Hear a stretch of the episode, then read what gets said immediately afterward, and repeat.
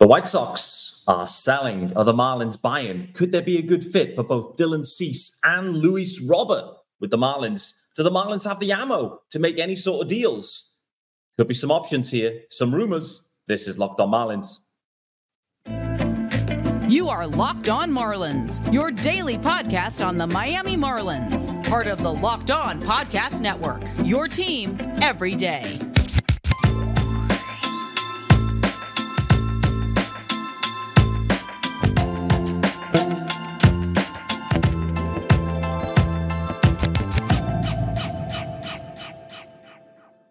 Greetings from England and welcome to Locked On Marlins. It's your daily Marlins podcast. I'm your host, Peter Pratt. Hit me up, of course, on X, formerly known as Twitter, at Miami Marlins underscore UK. If you're listening to the pod, of course, hit subscribe. This is your team every day. And thanks for making Locked On Marlins your first listen of the day. It is Monday, the 20th of November. Uh, there is a YouTube channel, of course, so make sure you hit subscribe over there too. Uh, get yourself in the comments as well. That is a lot of fun. This episode is sponsored by FanDuel. You can make every moment more. Right now, new customers get $150 in bonus bets with any winning $5 money line bet. That's 150 bucks if your team wins. Visit fanduel.com slash locked on to get started. Guys, hope everyone's doing well. It's Monday, the 20th of November.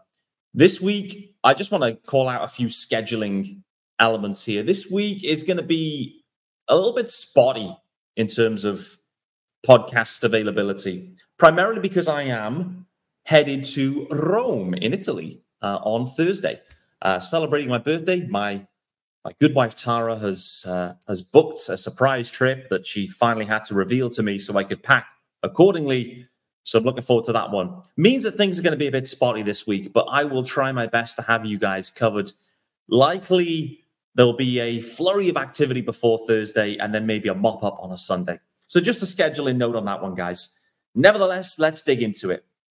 And there's going to be a secondary episode today as well. Well, hot on the heels anyway, uh, where the UK goat Sean Barrett is back uh, for tomorrow's official episode, where we're going to look at the Marlins moves, roster moves and some acquisitions that they have made in the past couple of days. So we're going to dig into that with Sean. However, today I wanted to focus with this solo pod uh, on the Chicago White Sox. And something popped up on Twitter a few days ago where the Marlins were being linked to trade conversations around Dylan Cease. And I have to say, it kind of surprised me.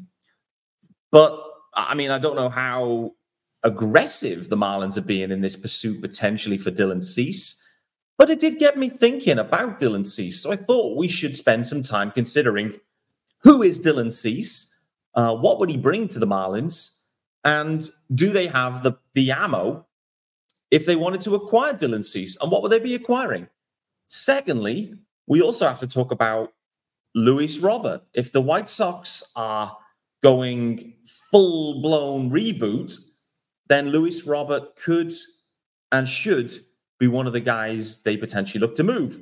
Well, maybe if we have time, consider a former White Sox that was uh, that was released uh, in Tim Anderson. I did spend some time talking about Tim Anderson a few weeks back, so that'll be a light dusting, I would say, of Tim Anderson. The meat and potatoes of this episode is primarily Dylan Cease and Luis Robert. Just to call it out, by the way, there are no rumors linking the Marlins with Luis Robert at all at this point. But the question will be is should there be some consideration from the Marlins and what could a package look like? Many people already thinking now, Pete, the Marlins have not got the ammo to go and get Luis Robert from the White Sox. Well, I think they have. I think they absolutely have. And I'm going to talk about that after the first ad. However, let's start with the pitching side. Let's start with Dylan Cease. So, firstly, for Dylan Cease, should the Marlins be in the market for a starting pitcher? The answer to that is yes, by the way. So we know we know that Sandy's out. Sandy needs to be replaced. Sandy's irreplaceable in many ways, but Sandy Sandy's innings need to be replaced. The Marlins absolutely cannot trust Trevor Rogers at this point. Johnny Cueto obviously is not back. The Marlins can trust Jesus Luzardo. they can trust Braxton Garrett. They have some trust issues with Eddie Cabrera, for sure. They have many issues potentially with with Max Meyer in that there's obviously a lot of unknown there. They have even more issues with Sixto Sanchez. I mean, that is, I mean, I can't think of a player with any any fewer issues than Sixto. They also have issues with Eury Perez. And those issues, again, linked to innings. So the Marlins have issues. They have issues, baby. They have starting pitching issues. And even the guys that they trust in Jesus Luzardo and Braxton Garrett, and they trust Eury Perez, but they still have issues with him linked to his innings. Even those guys, the two guys that are trusted, there'll likely be times where they're missing they'll likely, one of the two of them will probably have a spell on the injured list at some stage next year. That's just the way it works. Major League Baseball is speeding up games. They're asking the pitchers to move at a faster pace. And it's fair to say injuries were up last year. They've shaved off even more time when there's a runner on base. They've trimmed that down. They're continually getting these pitchers to work at a faster pace. It's leading to more injuries. So we should expect that there will be injuries. The, the Marlins simply cannot look at this and think we have a five man rotation and that is fine. And we got a couple of guys at AAA if needed. They're going to need 10 starters probably during the year, maybe more. I don't know. So the Marlins absolutely should be in the market for a starting pitcher or two potentially. And I think I do wonder if, like, if, that's without Dylan Cease, not specifically about him, he's a straight up starter, and we'll, we'll talk about his quality shortly. There's no reason why the Marlins shouldn't be considering a guy that could potentially provide long innings out of the bullpen that could well flick into a starter. They had success with that last year. Braxton Garrett started that way last year. So there's no reason why they couldn't consider a guy that has that type of profile, a long man that could transition to the rotation if needed. We've just seen the Bravos today have announced a deal for Reynaldo Lopez. He's a guy that's flicked between starter and reliever. The plan is maybe to stretch him out from the Braves perspective. So he's absolutely the type of guy. He's kind of done both roles. Matt Moore, Marlins legend from last year, he's done both roles historically. So I do wonder, particularly with the way that the Rays operated and mixed and matched guys all over the show, I do wonder if the Marlins kind of lean quite heavily into that type of profile. However, Dylan Cease is not that profile. What do you get with Dylan Cease? Well, you get one thing. Well, you get quite a few things with Dylan Cease, but the one thing that stands out to me is the magical thing the Marlins are looking for, and that is innings, baby. The body of work from Cease is absolutely there. That may mean the 2024 there could be higher risk with that one, like we saw with Sandy. Sometimes they have a little bit too much, too many innings on that arm. So Cease has had 32 or more starts in the last three seasons. He is proven in terms of the length. His his length is proven. He's he's gone between 165 to 185 innings of work in the past three seasons, and that is the main thing with Dylan Cease. You get length, and the Marlins need length. They need innings, and Dylan Cease, based on what we've seen in the past three seasons, will give them that. What about beyond the innings? It's all well and good throwing innings, but if you aren't getting out or you're walking too many guys, then there's going to be a problem.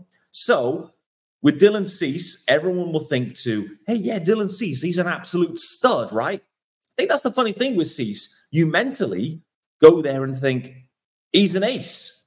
Dylan Cease is an ace. Well, I don't think Dylan Cease is an ace. He had one campaign that was ace like, very ace like, because he was second in Cy Young voting in 2022. That was Dylan Cease's year. He pitched like an ace in 22. The rest of his career, not so much. We're going to dig into the number, dump, dig into the numbers in greater detail after this, but it's time to let you know about our good friends over at FanDuel. Yes, sir, guys. You can score early this NFL season with FanDuel, America's number one sportsbook. Right now, new customers get $150 in bonus bets with any winning $5 moneyline bet. That's 150 bucks if your team wins. If you've been thinking about joining FanDuel, there's no better time to get in on the action. The app is super easy to use, has a wide range of betting options, including spreads, player props, over-unders, and more. So visit fanduel.com slash locked on and kick off the NFL season. FanDuel, official partner of the NFL. All right, guys, welcome back on Monday, the 20th of November, with me, Peter Pratt, of course, on Locked on Marlins, your team every day. And again, thanks for making Locked on Marlins your first listen of the day and to the everydayers joining me every single day and following the Marlins, not just through the regular season, but into the off season, where this is the fun time. This is the fun time. This is all about hyperbole and speculation, trying to work out what the Marlins could and should do. Probably what they won't do. They'll check in on everyone, maybe, but we'll see. Anyway, back to Dylan Cease. We're talking Dylan Cease here. And as I've mentioned, many people will mentally have that connection with Dylan Cease, kind of like I did, that he is an ace. I'm gonna I'm gonna disqualify that. I believe that to be a false assessment. Dylan Cease is not an ace. No. One year of ace like production, the rest, okay. The body of work has been there, the innings have been there. However, the innings, I would say, have not, in the main, been of the highest caliber. So, what do you get? He had his career year, as I mentioned, in 2022. But in my opinion, Dylan Cease is a pre rule change guy. He's a four ERA guy. That's who he is. Now the new rules are in place. I've bumped it up half a tick. So, in my opinion, Dylan Cease is now a four and a half ERA type of guy. Pretty much all starting pitchers have taken that tick upwards with the shift changes, the rule changes. It's hurt the starting pitching. You can't get away from that. So, Dylan Cease, what is he and what type of guy is he? Fastball's good. The fastball velo is good. He misses bats and he strikes out guys. However, he has command issues, guys. Not quite as pronounced as Eddie Cabrera. Not quite. However, when you look at his 2023 season, what was his whip? His whip was 1418. By comparison, Eddie Cabrera, it was worse, but it was 1.44. 144 whip versus Dylan Cease's 1418. It's not a lot in that. There's not a lot in there. So the walk issues are real with Dylan Cease. For certain, the talent, the ceiling, Dylan Cease has showed us his ceiling. The floor is significantly lower than the ceiling. The variance is high. And the body of work suggests you are more likely to get the floor with Dylan Cease. How many years of control does he have, Pete? He has two years of team control. He's projected to make around about eight, eight and a half million in his second year of arbitration this offseason. So if the Marlins do make a what I believe to be surprising move to acquire Dylan Cease, then there will be eight, eight and a half million this year, and let's say, I don't know, 12 to 13 to 14 million potentially the year after, somewhere in that range. So it's a decent commitment from the Marlins um, for sure.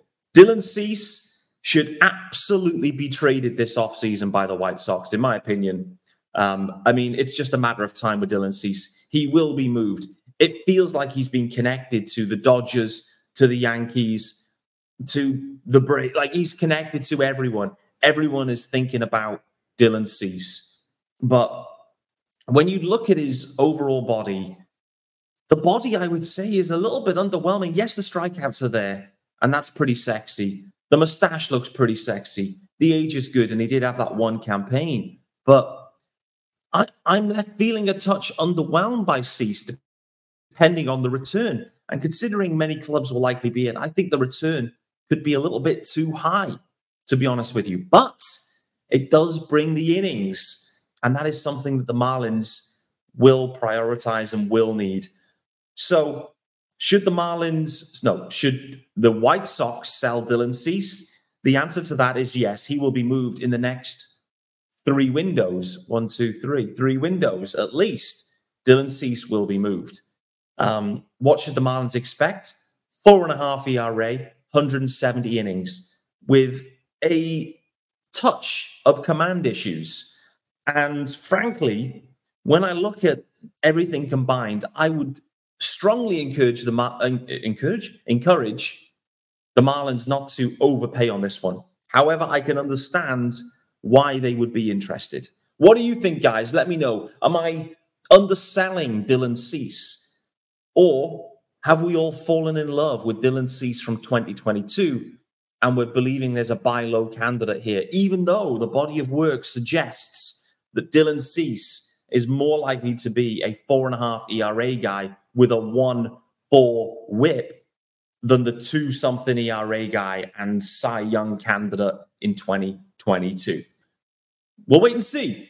But I like the fact that I'm hearing the Marlins engaging in trade conversations for starting pitching. They may need to move some starting pitching too to acquire some guys. It's all about moving guys around and tuning this roster. This is going to be the MO of Peter Bendix. This roster is going to be twirling and carouseling like you won't believe. Um, the churn is going to be high. That's just the way the Peter Bendix will run this roster and this organization. So we should expect that. Let me know on Dylan Cease. I'm interested to get your take. Would you make a move for Dylan Cease? I think if the cost is right, maybe, but I think there are free agents out there that you could not have to trade for and give up assets and end up paying less to get a similar production. I think the Marlins should look to go down that pathway instead of going for the sexy name with the big trade package. Speaking of sexy names and big trade packages, this is another one that the Marlins and every club should be considering, frankly. And this guy, Luis Robert, is an absolute stud. Stud dude that does everything. He is under club control because he signed an extension with the White Sox for the next four seasons. It is affordable by anyone's standards, and that includes the Miami Marlins. The next year, so 2024, it is 12 and a half million. It then goes up to 15 million. There's then two club options at 20 million, 2 million buyout on both of those. Um, they are way undervalued for Luis Robert. He he does it all, frankly, guys. He does it absolutely all in terms of power, center field defense, cost controlled, speed. The only knock with Luis Robert is that he has suffered injuries. And that, that injury, the injuries suffered were primarily in 2021 and 2022. They were, one of them in particular was like a wrist issue that pretty much took him out for a good chunk of, of 2021. In 2022, he's had like quad issues, hip, hamstring, like a lot of lower body leg injuries as well with Luis Robert. So the knock on Robert is the durability. However, when he is on the field, he is a top level elite player. The Marlins should be inquiring on Luis Robert. Every club should be inquiring on Luis Robert at this point. So, the question you will be asking yourselves and asking me are Pete, how are we going to get Luis Robert? Actually, hold on a minute. What are the Marlins or what does Luis Robert bring? And like I've said, he's an absolute stud at everything. He does everything well defense, power, contact, speed, control. It ticks every box. 38 home runs in 2023, 20 stolen bags. He is a career 279 hitter. He has a career 12 and a half war and a career 124 OPS plus. Luis Robert is the real deal, guys. There is no question about it. No question. The only question is can he stay on the field? So now we know what you get, and you get everything with this guy. Will the White Sox sell him? Don't know. Is it too soon to sell him? Maybe. I feel like the package would stay similar in terms of value for at least another season. If they kept him for this year and then moved him with three years of control, would that drastically change the package in return? Probably not. I think it just comes down to do they find a trade partner and a deal that they like right now?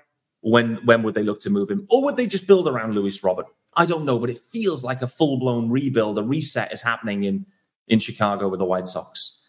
So if he is to be moved, do the Marlins have the ammo to go and get Luis Robert? And just as an FYI, he, he had a five war campaign in 2023. Five war campaign, Luis Robert. Do they have the ammo to go and get him? On the face of it, probably not. Probably not with Robert. But if they were going to do a deal, and the other thing to call out for those who, that aren't aware of this, by the way, Luis Robert plays an above average center field defense. Just want to call that out. So if they were to go and get Luis Robert, would that make Jazz Chisholm Jr. expendable at this point? Well, as I think about if the Marlins wanted to go in this direction, for me, the only way, not the only way, there's multiple ways, but one of the only and most obvious ways would be a return that saw Jazz Chisholm Jr. going the other way to Chicago. That for me would be one consideration. Jazz Chisholm has three years of club control remaining. Obviously, we already talked about it. Luis Robert, four years of club control. So the extra one year.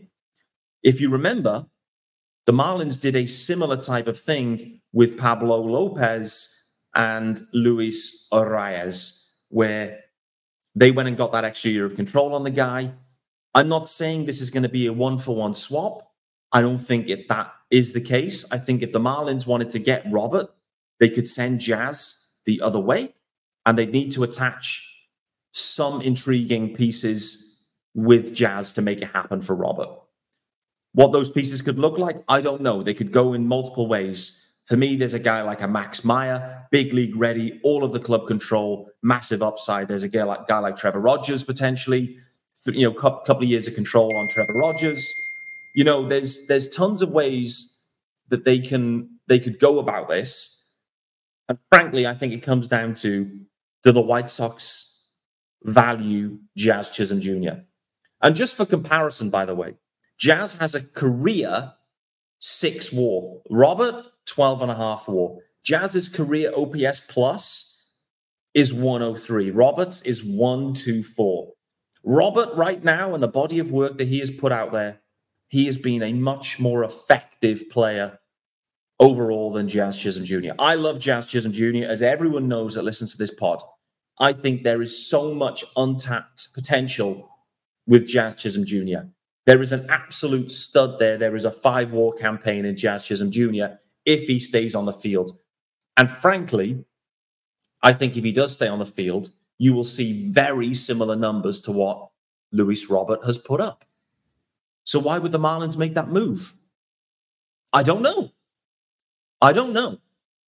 I don't know. And I think it comes down to a few things around their how they view Jazz long term what they think the possibility is regarding his contract status, what they think he can do in terms of keeping on the field, and how they like maybe his profile and off the field stuff as well. He definitely is a flamboyant personality. I, I see that as a as a positive. But I don't know how the Marlins feel about Jazz Chisholm Jr. long term. And maybe the Marlins would at this point value the extra year of club control that Luis Robert could bring if indeed they were able to make this move. Guys, I think to be honest with you, we could see very similar years in 24 from Jazz and Robert. It wouldn't shock me at all. It wouldn't shock me if Robert missed a ton of 24, and it wouldn't shock me if so, so did Jazz. That's what history tells us with Jazz that he will miss time. Would it be an upgrade for the Marlins if they went and acquired Luis Robert? The numbers tell us yes. The numbers suggest on the history and the body of work thus far, this would be an upgrade for the Marlins. They'd need to attach something with Jazz Chisholm Jr. to go and get Luis Robert. Should they do it? I don't know. I would lean to no at this point, which, when I reflect back on this podcast in general, it was considering the trade options with the White Sox for two studs. And I'm saying I think the Marlins shouldn't do either. Then you have to ask the question of why I've done this podcast and whether it was pointless. Nevertheless, guys, you let me know. Let me know what you're thinking. I think the Marlins, well, the Marlins are interested in starting pitching. I think Dylan Cease is someone they should consider because of the innings. Could they get those innings more cheaper elsewhere? I think so. Do they see Luis Robert as an upgrade? Are the White Sox selling? Those are the questions.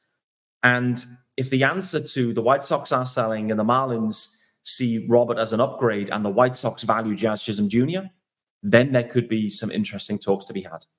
Guys, I appreciate you joining me on Locked On Marlins on Monday, the 20th of November. I'm glad to be back. I am looking forward to my birthday celebrations. There's going to be a lot of celebrating to do, but nevertheless, there's a lot of conversations to have around the Marlins and how they piece this roster together. So I look forward to seeing you tomorrow with the UK GOAT, Sean Barrett, as we dig into the non tender situation and some moves the Marlins made uh, around that non tender tender deadline. I look forward to seeing you then.